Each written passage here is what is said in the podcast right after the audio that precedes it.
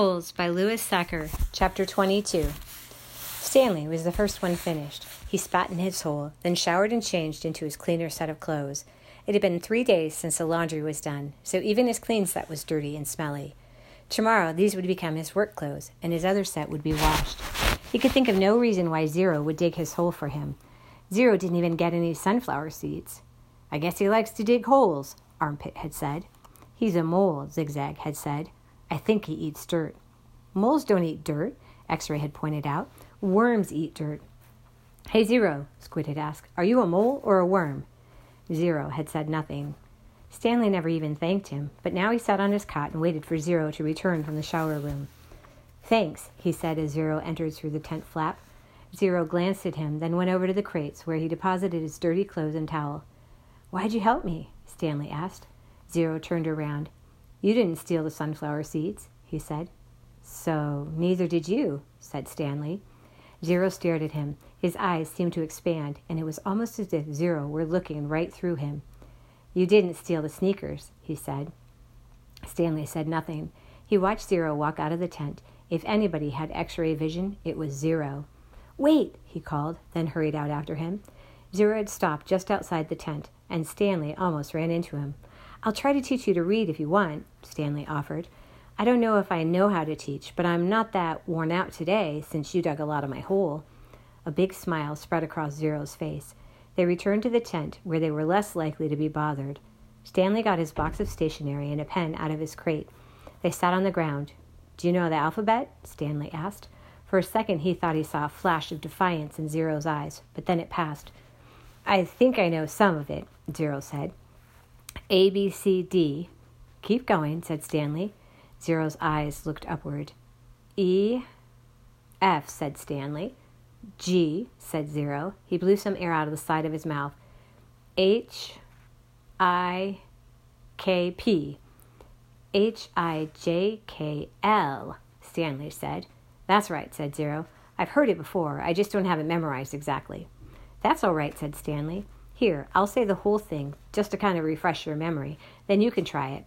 He recited the alphabet for Zero. Then Zero repeated it without a single mistake.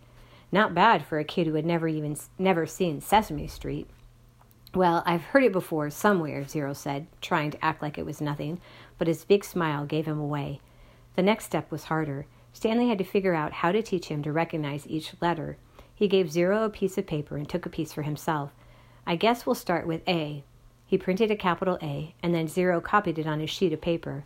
The paper wasn't lined, which made it more difficult, but Zero's A wasn't bad, just a little big. Stanley told him he needed to write smaller, or else they'd run out of paper real quick.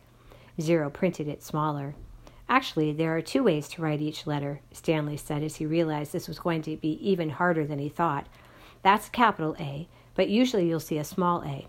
You only have capitals at the beginning of a word, and only if it starts it's the start of a sentence, or if it's a proper noun, like a name. Zero nodded as if he understood, but Stanley knew he had made very little sense. He printed a lowercase a, and Zero copied it. So there are 52, said Zero.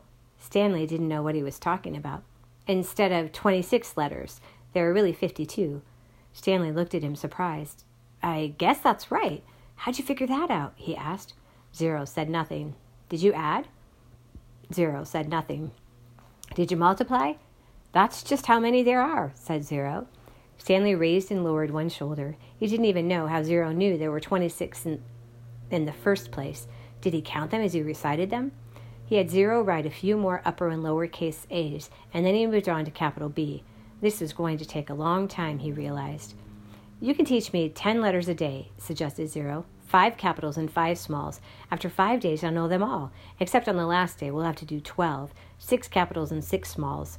Again, Stanley stared at him, amazed that he was able to figure all that out.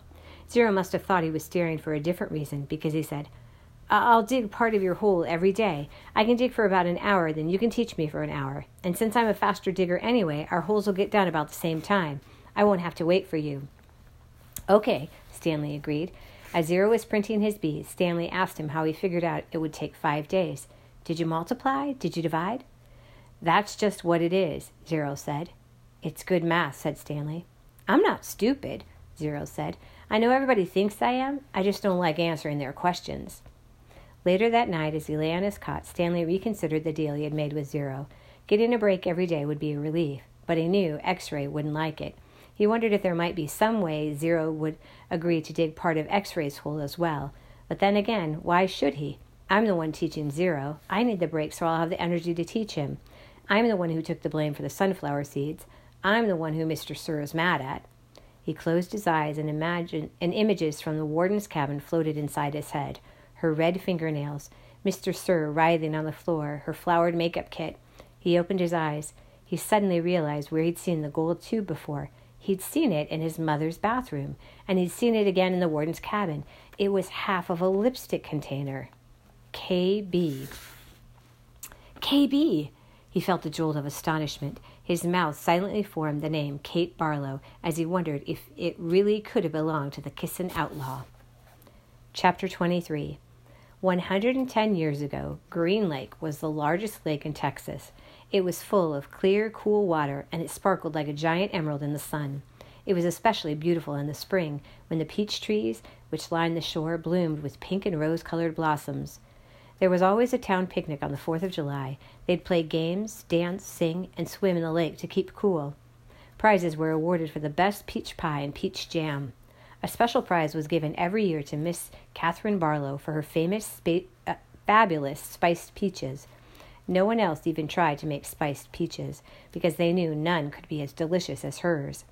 Every summer, Miss Catherine would pick bushels of peaches and preserve them in jars with cinnamon, cloves, nutmeg, and other spices which she kept secret. The jarred peaches would last all winter. They probably would have lasted a lot longer than that, but they were always eaten by the end of winter. It was said that Green Lake was heaven on earth, and that Miss Catherine's spiced peaches were food for the angels. Catherine Barlow was the town's only schoolteacher. She taught in an old one room schoolhouse. It was old even then, the roof leaked, the windows wouldn't open, the door hung crooked on its bent hinges. She was a wonderful teacher, full of knowledge and full of life. The children loved her. She taught classes in the evening for adults, and many of the adults loved her as well. She was very pretty. Her classes were often full of young men who were a lot more interested in the teacher than they were in getting an education. But all they ever got was an education. One such young man was Trout Walker. His real name was Charles Walker, but everyone called him Trout because his two feet smelled like a couple of dead fish. This wasn't entirely Trout's fault. He had an incurable foot fungus. In fact, it was the same foot fungus that a hundred and ten years later would have afflict the famous ball player Clyde Livingston. But at least Clyde Livingston showered every day. I take a bath every Sunday morning, Trout would brag, whether I need to or not.